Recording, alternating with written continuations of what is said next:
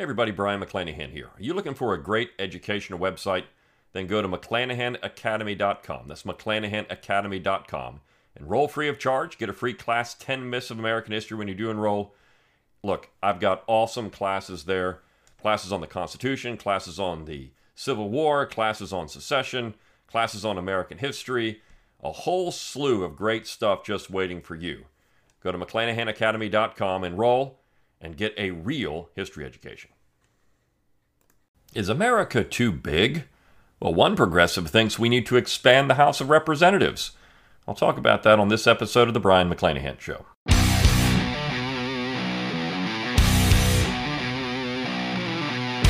It's time to think locally and act locally. Welcome to The Brion McClanahan Show. Welcome back to The Brion McClanahan Show. Glad to have you back on the program. Very glad to be here. Don't forget to follow me on Twitter, like my Facebook page, and subscribe to my YouTube page where you can watch this podcast. Find all those social media accounts on my webpage, brionmcclanahan.com. That's B-R-I-O-N, McClanahan.com. While you're there, give me that email address. I'll give you a free ebook, Forgotten Founders, free audiobook of the same title, read by yours truly. You can support the show, of course, by going to McClanahan Academy. You've never heard about that, but go to brionmcclanahan.com, click on the support tab. You can throw a few pennies my way. Or if you're watching on YouTube, click on that little super thanks button under the video. Or you can go to Spotify for podcasters. You can subscribe to the show there. All those are great ways to support the show financially. But as always, rate, review, and subscribe to the podcast. Let people know you like it. Share it around on social media. Give that 5-star review. Leave a text review wherever you can.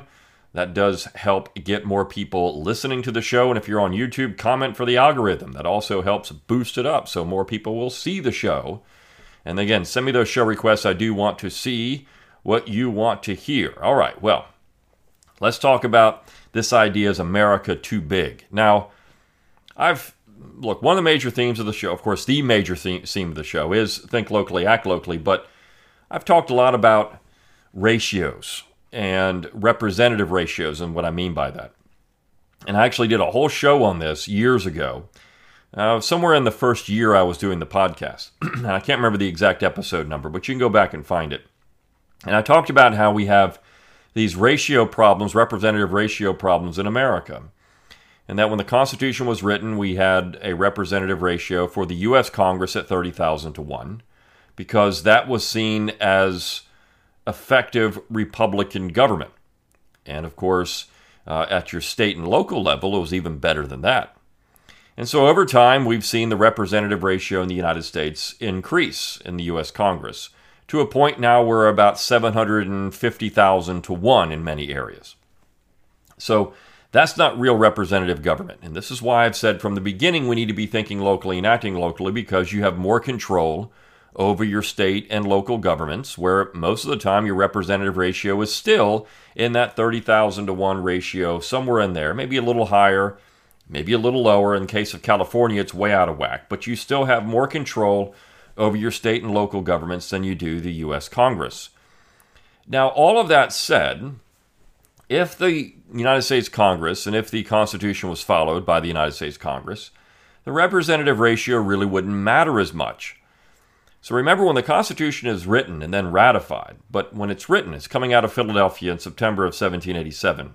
This was one of the last changes made to the document. In fact, at that point, you had a representative ratio of about 40,000 to 1.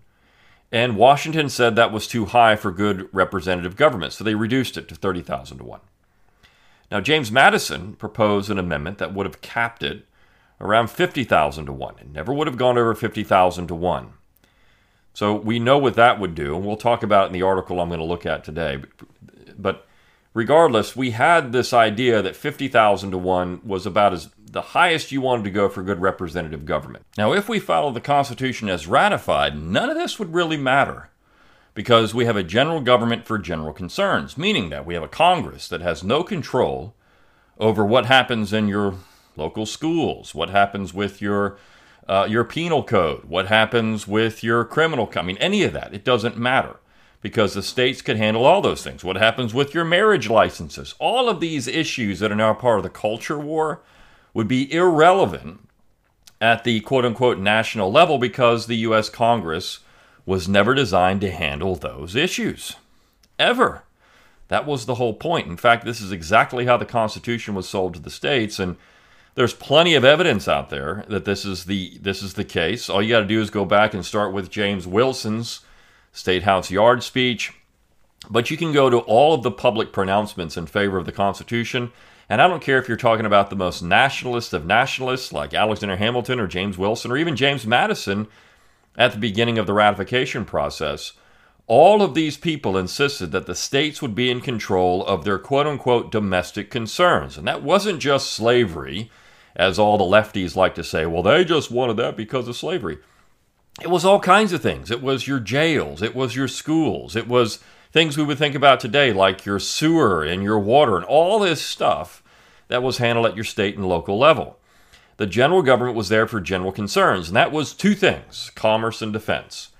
So representative ratio of, say, 30,000 to 1, 40,000 to 1, even 50,000 to 1 would not be bad, because at that point, you didn't need to have an understanding of all the little minute concerns going on in your state or local area, because you were concerned about general trade policies and foreign policies if you were in the Congress or, of course, even in the executive branch.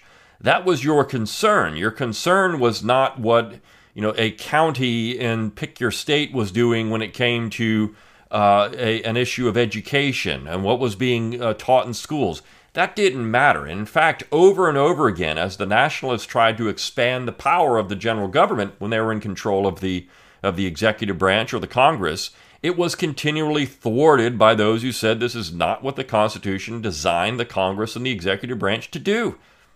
And it wasn't just Southerners, it was also Northerners who were arguing this exact position. So, look, that's the idea of the Constitution. So what we've gotten over time, as we've expanded out our representative ratio, if we maintained that Constitution, it really wouldn't matter that much. You could say that, 750,000 to 1 is not a good representative ratio. There's a reason why people don't feel empowered in Congress, why it looks like big money and special interests are all in control of Congress, because they are, because most people don't have any kind of influence over that part of the governing process. Congressmen just don't care. Now, I think we see in some cases that you have some congressmen, some members of Congress, that are more interested in what their constituents want than others. But in reality, you don't have much input into that part of the governing process. So a representative ratio this out of whack is a problem. But again, if we just had a general government for general purposes, it wouldn't be that big of a deal. Now, I've been arguing for a long time, for years on this show, and of course others who think the same way I do, and before me, we're saying that, this representative ratio thing is a problem. There's no representative government, so what we need to do is decentralize. The progressives look at it in a different way. The progressives are starting to realize that this representative ratio thing is also a problem, but they don't want to decentralize. They just want to add members to Congress. And they want to do that because they believe that the Congress is the quote-unquote national legislature, and it does need to regulate all the different minute concerns of the states and localities. And so our representative ratio is a problem because we don't have real representative government. And we need more representative government to have more democracy and more of this top-down, one-size-fits-all government. So they're actually arguing the correct position that our representative ratio is out of whack. That is the first step.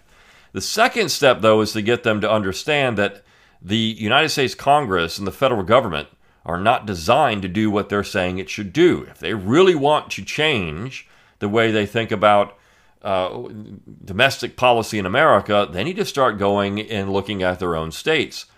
Now, in some cases, these representatives are from areas that may not have a chance for these progressives to really legislate at the state level. But in many cases, they are. They're coming from California. They're coming from New York. Last time I checked, both of those states were under the control of Democrats, leftists, progressives, who wanted to ensure they have their little progressive utopia in their own state. And we go back to, say, 2020 and Cuomo and New York and all the things that happened in there, and how Cuomo was the hero of the left because he was using the powers of the state to thwart the Trump administration, and it was a renewed federalism. And then you've got Gavin Newsom, who is now the current darling of the left. I just saw a headline as just before I went on to do this that Newsom is going to run for president at some point. And there's a real belief that Newsom has a shot to win the election at some point. I don't know if he's going to challenge Joe Biden. I think that Biden is, as I've mentioned on this show before, is going to be the nominee. And, you know, Robert F. Kennedy now has decided to throw his hat into the ring, but he's not going to win. He's not going to win the nomination. So he's going to make enough noise, though, to maybe, you know, bring up some of these issues for the Democrats. But they don't care. They want power, and Biden offers that path to power because he really is irrelevant. The progressives can run the show, and Biden just is happy being president and eating ice cream. That's what it comes down to. But again, I digress. We've got a representative issue in America, not because we don't have enough members of Congress, but because we don't focus enough on the state and local level. So let me get into this op-ed, though, this opinion piece at the Washington Post. It's written by a progressive named Danielle Allen, and she's been on this issue now for several editorials in a row. She wants to really talk about this issue, and I find that refreshing. Somebody is actually talking about our representative problem in America. Of course, the reason she wants to do it, as I said before, is because she thinks we need to have more control for the center and that the Democrats don't have enough power in the Congress. And if we just expanded out the House of Representatives, they would get more representatives. And, of course, they would have more power and possibly even control the Congress at that point. You see, this is all part of their plan to mitigate the power of the Senate. They want to really abolish the Senate. What they would really like to do is make Senate districts a way that they nationalize these. So they don't really come from states anymore. You just create these larger Senate districts, and then you take away the power of the Senate. So there's all kinds of plans out there to try to reform the United States Congress because they want to make it more in line with their progressive worldview. So let me talk about this piece. She says, what if we increase the size of the House? Given that most of us are pretty frustrated with Congress, this might sound crazy. But growing the House of Representatives is the key to unlocking our present paralysis and leaning into some serious democracy renovation. So again,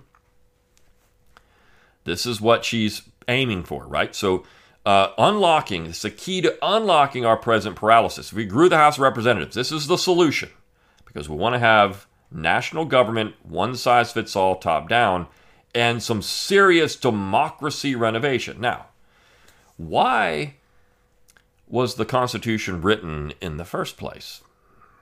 I mean, you have to go back and ask that question. One of the reasons was because the founding generation thought that the United States was too democratic. The Constitution was anti-democratic. They said it over and over again. This is going to destroy democracy. This is going to check democracy. This is going to make it to where we remove too much democracy. They wanted to have a system that was anti-democratic. I mean, literally, they said it openly. We want to have an anti-democratic system. So the argument here is that we need more democracy, and that more democracy is going to help us.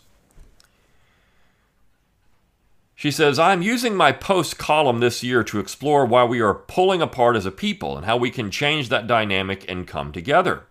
Well, that's actually a really good use of this column. I applaud Miss Allen for doing this, just like I like Jamel Bowie's columns at the New York Times. In fact, I think he's the best columnist they have because at least he talks about some real issues at times. He also does some other ridiculous stuff, but he talks about some real issues about the nature and powers of the central government and federalism, decentralization. He talks about all this stuff. So maybe Miss Allen is going to do that this year, and actually she has written a couple of columns about this, so I applaud her for this. Let's see what she comes up with as the year goes on. She said, in January I wrote about our desperate need to renovate our democracy. It has endured for more than 2 centuries. Of course, this idea that we have a democracy is just completely stupid. It has endured for more than 2 centuries, serving us well in some ways and very imperfectly in others. We are still completing a critical transition to broad power sharing across communities and among citizens of all backgrounds, a broad power sharing. That's not really what democracy is. It's not a broad power sharing. It's one group of people getting 50+1% and having power, and they can control the other 50% or 49%, whatever it is. It's not power sharing. That's not what the progressives want. Don't fool yourself. They don't want power sharing. They want power. And they don't want you, if you're not with them, to have any power whatsoever. That's the whole point. This is what Calhoun was talking about in his concurrent majority. He realized that those out of power, once they get power, are going to abuse power. And those that once had power or not in power are going to use the Constitution as a way, as a shield. We got to protect our power. It's always about the minority group, whatever group that is, trying to protect themselves from the majority. So his concurrent majority, the supermajority idea, that was the point. We would have supermajorities to ensure that there was basically power sharing. If you have to have a supermajority to get anything passed, it's going to be something that everyone wants. That is real power sharing. But democracy, the rule of the 50% plus 1%, when I say 50% plus 1, that's what I'm, not 51%, but 50% plus 1, that's not real power sharing. That's just simply one half of the population controlling the other half. It's just about power. Our institutions weren't originally built for this, and we have been cobbling on additions and extensions decade after decade. Now the pace of change is accelerated, and all of our deferred maintenance is catching up with us. We need a plan for functional institutions of self-government in 21st century conditions. We all know it, but we're stuck. There's so much work to do. Where to begin? So she says, we all know that things are broken in America. Well, why are they broken? Because of nationalists like you? It wouldn't be broken if we had real federalism. Nothing would be broken. All of these issues we're talking about at the center would just simply be state and local issues. It would be for the state governments to decide. The center would be worrying about what we're doing in Europe, what we're doing in the Middle East. What's our trade policy? How can we have the most effective trade policy between the states and for international trade that would help boost economic growth in America? This is all we would be talking about. Taxes at the center will be extremely low. You'd probably pay much higher taxes at your state and local government than you already do, because those areas will be doing the goods and services and providing the goods and things that you would want for your state and local area that will reflect the political culture of your state. Some states you would have more than others, and people could choose to live in which state they wanted to live based on the kind of tax structure or governing structure in those states. All would have Republican forms of government, but each one would be free to do as it wished with most issues that affect the people of those states at large. That's the entire design of the general government. You want to go back to a place where people don't fight as much over these things? Scrap nationalism. It's the most destructive force in America. It always has been. It's always been the thorn in the side of good American government. From the beginning, if you go back to the 19th century, this was always the problem. It was never the Federalists with lowercase f. It was never those people. It was the other people. She says, I propose we start with the first branch of government, the branch of the federal government that was designed by the framers to be closest to we the people.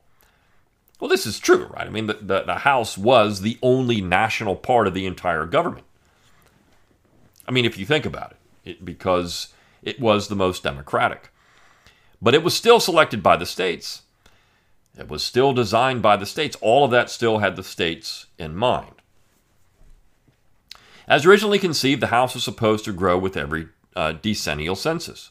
James Madison even included in the Bill of Rights an amendment laying out a formula forcing the House to grow from 65 to 200 members, then allowing it to expand beyond that. This proposal actually stands as an open-ended amendment still available for state ratification, but the math it uses wouldn't work for the country's 21st century scale. So this is her, she's saying, yeah, still, and it is still out there, right? Madison's amendment is still out there. The states could ratify this, and it would fix 50,000 to 1 as the permanent ratio for the House of Representatives. What that would mean, of course, is a huge House of Representatives. She actually talks about this. She says, George Washington spoke just once at the Constitutional Convention. That's a misnomer. It should be the Philadelphia Convention, and on its final day, to endorse an amendment lowering the ratio of constituents to members to 30,000 to 1, right? The expectation was that good, responsive representation required allowing representatives to meaningfully know their constituents, constituents to know and reach the representatives in Congress to get business done. Now, that wasn't exactly what he's talking about there. I mean, it was good representative government, but even 30,001 was much higher than what they had in every state in the United States at that point. You see, they're missing this link. 30,000 to 1 wasn't bad for what the Congress had to do, which was a couple of things. That was it. That's all Congress really had the power to do. And you go back and look at all these debates and everything else. Yes, they started getting into things like a bank early on and this kind of stuff. But generally, all of these other issues that we wring our hands over, nobody even talked about that stuff in Congress. Why? Because it wasn't in the power of Congress. And even when you go into issues that became very contentious, and as you started getting, for example, these petitions to discuss slavery in Congress, why were they tabled? They were tabled because Congress had no power on this. This is why the gag order was proposed by Northerners, because they thought that this issue wasn't in the power of Congress to address. So why even talk about it? It's a waste of time. That was the point. It was a waste of time for a body that had no power on this issue. So all of these things are good to Congress, and congressmen like to do this because it makes them feel good about themselves, and they can get on camera, and they can cause problems, they can do things, they can have sound bites, they can get on talk shows, they can do all this stuff. Most of the things these people talk about are not even the power of Congress at all, and so they do it because they're camera hogs, because they're power hungry, because that is the nature of the people now that go and sign up to be in Congress. And when I say sign up, they have to sign up to run, they have to choose to run, and they have to actively promote themselves. If somebody does that and they want that much power, you should question who these people are. She says, today House members represent roughly 762,000 people each. That number is on track to reach 1 million by mid-century, which again is, I mean, it is too big, right? That's out of whack. How do you fix that? Well, you can't really increase the size of the Congress. Really, you can't really do that. 435 members is about where you need to be. But a Congress that only has general concerns in mind could have a 1 million to 1 representative ratio. If all they have to do is have a free trade zone in the states and worry about who and how we're trading with other foreign entities and making sure we have a free trade zone between the states, and then they have to worry about foreign policy. If that's all they have to do, well, you can have 1 million to 1. Because, at that point, they're not really doing anything. But we just don't have that. The number has gotten so high because the 1929 Permanent Apportionment Act has, as a de facto matter, capped the size of the House. The bill set the decennial reapportionment of the House on autopilot. It assigns the Census Bureau the job of reporting a new 435-seat apportionment plan for the House to the President following each decennial census. The President, in turn, simply reports the new apportionment to Congress. Congress can change this number if it wants to, but it has not wanted to for nearly a century now. Right, this is, of course, you look at the date, 1929. This is the Republicans in 1929. They cap the size of the Congress. Now, at that point, they probably thought, and I have to go back and read the debates, but looking at who did it, there was some discussion, I'm sure, about this would make it to where the Democrats would probably have less power. The Republicans were controlling the Congress at that point. They might have less power in that plan. She says, as a result, we are the only organization for economic cooperation and development democracy. What the heck is that? OECD. I've never even heard of that, but the only organization for economic cooperation and development democracy. What the hell is that? I have to ask this question. Who cares? This is weird to bring this up, right? That's a weird thing to say when you're talking about this issue. Who cares what Europe is doing? What any other country in the world is doing? Who cares about all of that? I don't. But these progressives do. Well, we're the only one of this world government that doesn't do this. You see, this is the issue with progressives. What they want is bigger, top-down everything, right? They really want a world government. They think the United States need to fall in line with the rest of the world because they're much more progressive than we are around the world. In many issues. The culture war issue, you see, this is their mindset. Democracy that hasn't continuously adjusted the size of its legislative assembly over the past century. It also gives us the highest representative ratio of any OECD country by a long measure. Both the German parliament and the British parliament are larger than our House of Representatives, even though their populations are roughly 1/4 or 1/5 of ours. Why exactly was the House supposed to grow? So she's saying, even the Germans and the British do this better than we do. And they have a smaller population. Well, all right, that's true. They do have a smaller population. And they have more representatives. Because the United States is a federal republic. Now, you can say Germany was designed to be that. But Germany is, again, the size of a U.S. state. Same thing with Great Britain. Right? I mean, you could also say the British Parliament was designed to be a federal republic. This is exactly how this is the model that the founding generation was thinking about. If you go back and read Jack Green's books on American constitutionalism, this is what he brings up. But the fact is, they didn't have all of these sovereign states creating the center in any of this. It's always been a much more top-down structure. You cannot compare a federal or confederal system with the British or the Germans. They're different.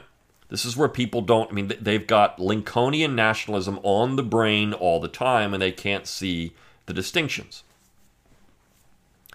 She says, the Federalist Papers, a set of essays written to advocate for the new Constitution, explain its features via a set of key design principles. Energy, Republican safety, due dependence on the people, and a need to fuse the principles of popular sovereignty with a union of states. A growing House of Representatives was meant to advance all of these principles. The last part, though, is the important part, the union of states. That was, you just go to the Federalists, you're missing all of the other ratification debates. Again, at McClanahan Academy, I've got a whole course on this, Originalist Papers, where I talk about the original meaning of the Constitution, and that is the key to understanding it. The goal of energy meant the government needed to be able to get things done, but citizens also need to be protected in their liberties despite the energies of the government. That's the ideal of Republican safety. The principle of due dependence on the people meant officeholders should take their cues from voters, not donors, special interests, or party activists. The principle of popular sovereignty pointed toward a government frame that would flex and adjust with the ever-changing shape of the people. The principle of the association of states was meant to provide a stable foundation for the whole enterprise. No. Again, she's missing some things there, particularly that union of states. Well, this is just a stable foundation, just a foundation there. That's all this meant. Now, that was the whole key to the whole government, right? If we weren't not going to have a union of states, then nobody was going to ratify this thing.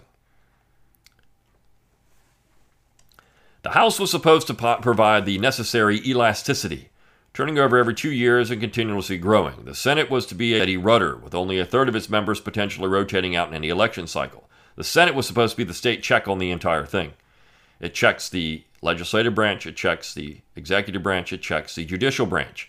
The states, in other words, check the entire process. It is the truly federal portion of the entire system, and it has the most power in the entire system.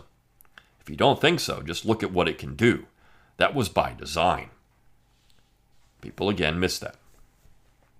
This starter set of design principles for constitutional democracy was expanded with the post-Civil War Amendments and Civil Rights era legislation and jurisprudence to include equal protection and universal inclusion.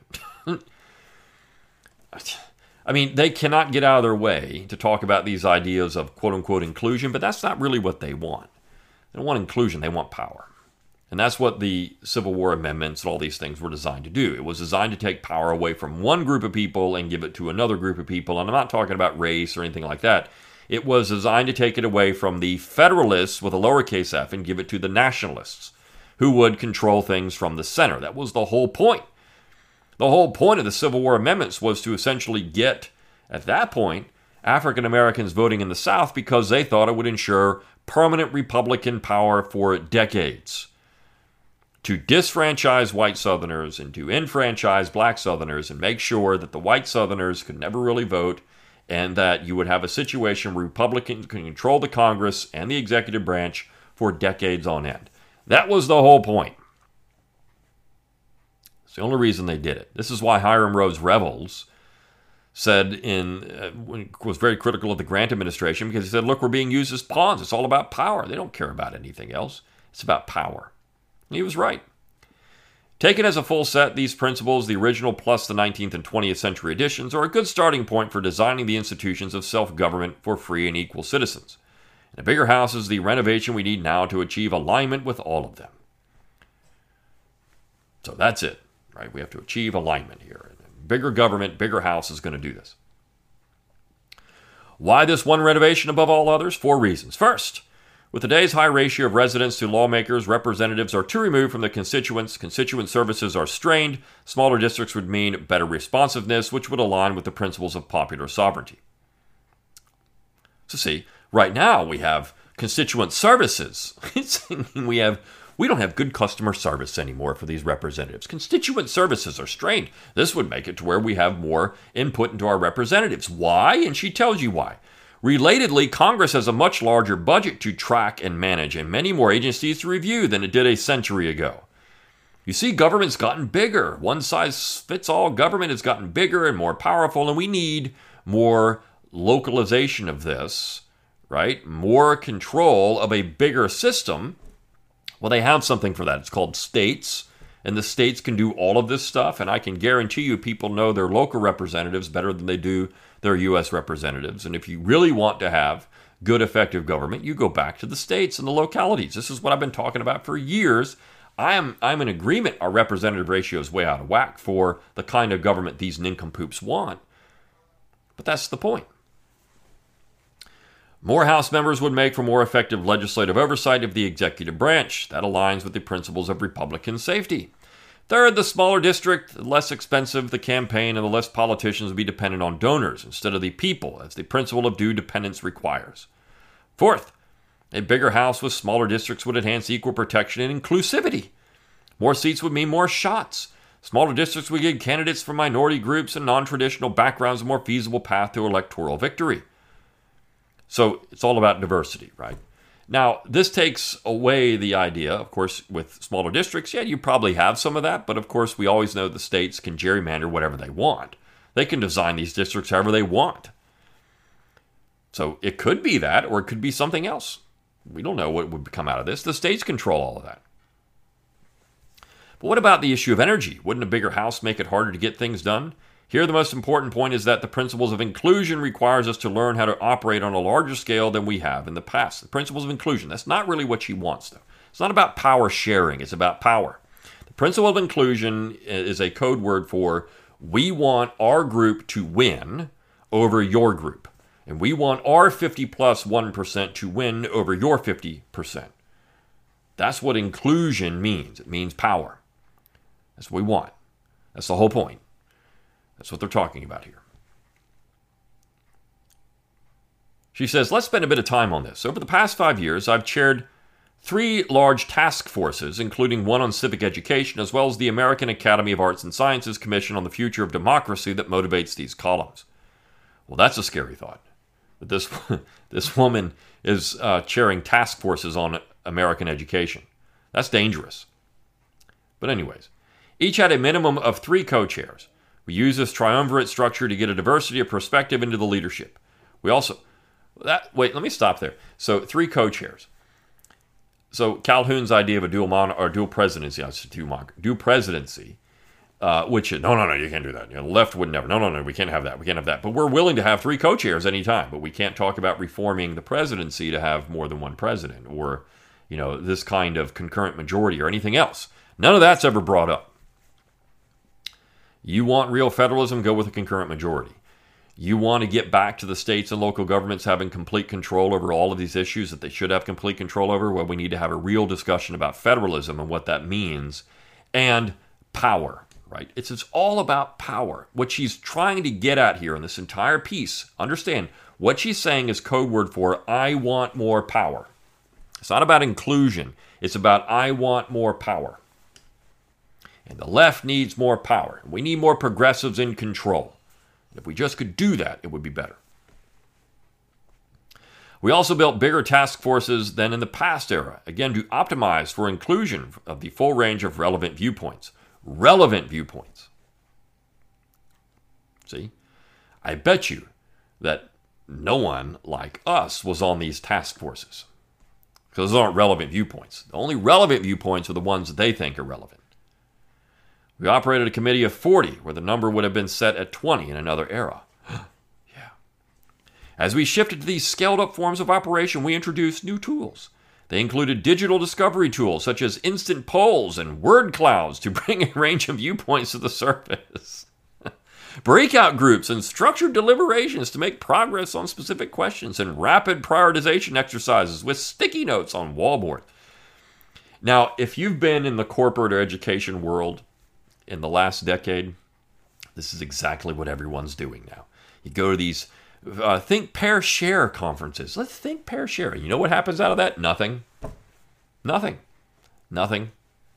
This is all, we're using sticky notes and we're using word clouds.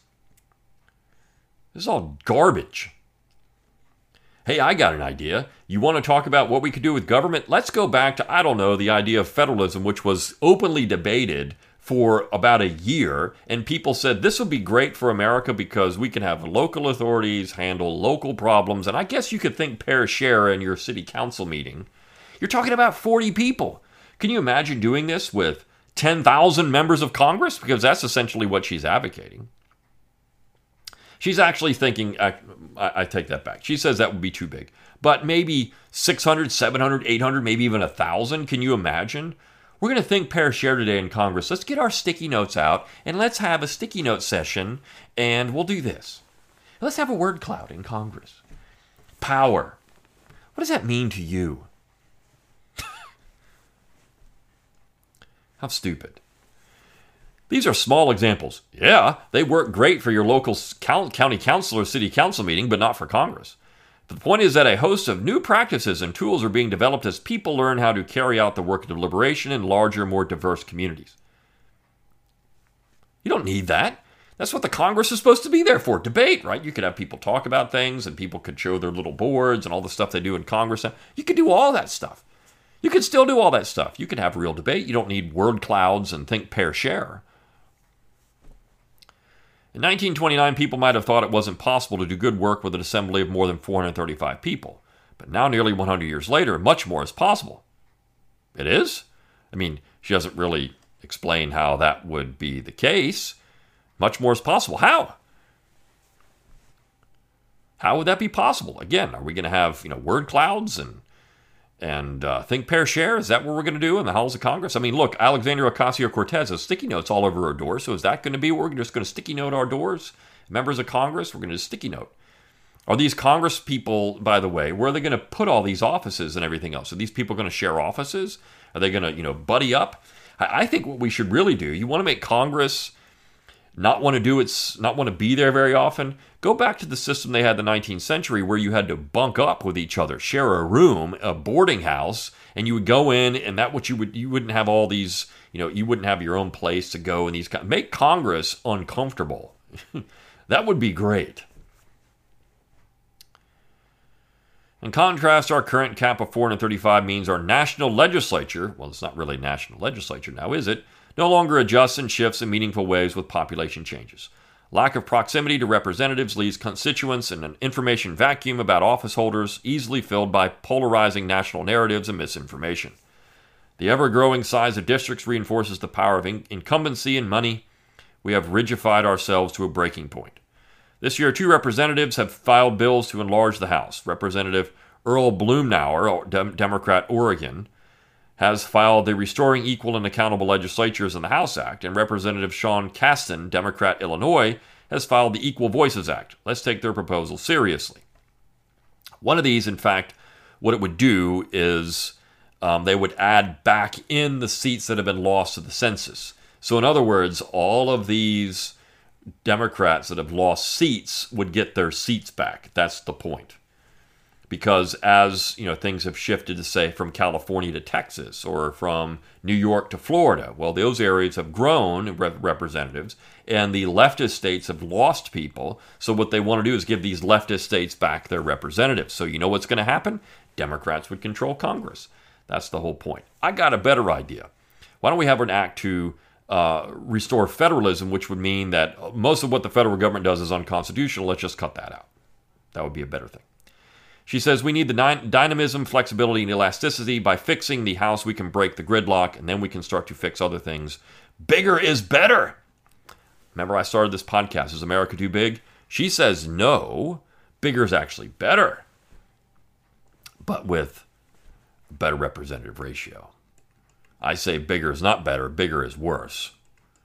And that perhaps we need to restore federalism in America. That's thinking locally and acting locally. Two different ideas. One is to have more nationalism. One is to have more federalism. Which one are you going to side with? See you tomorrow on The Brion McClanahan Show. See you then.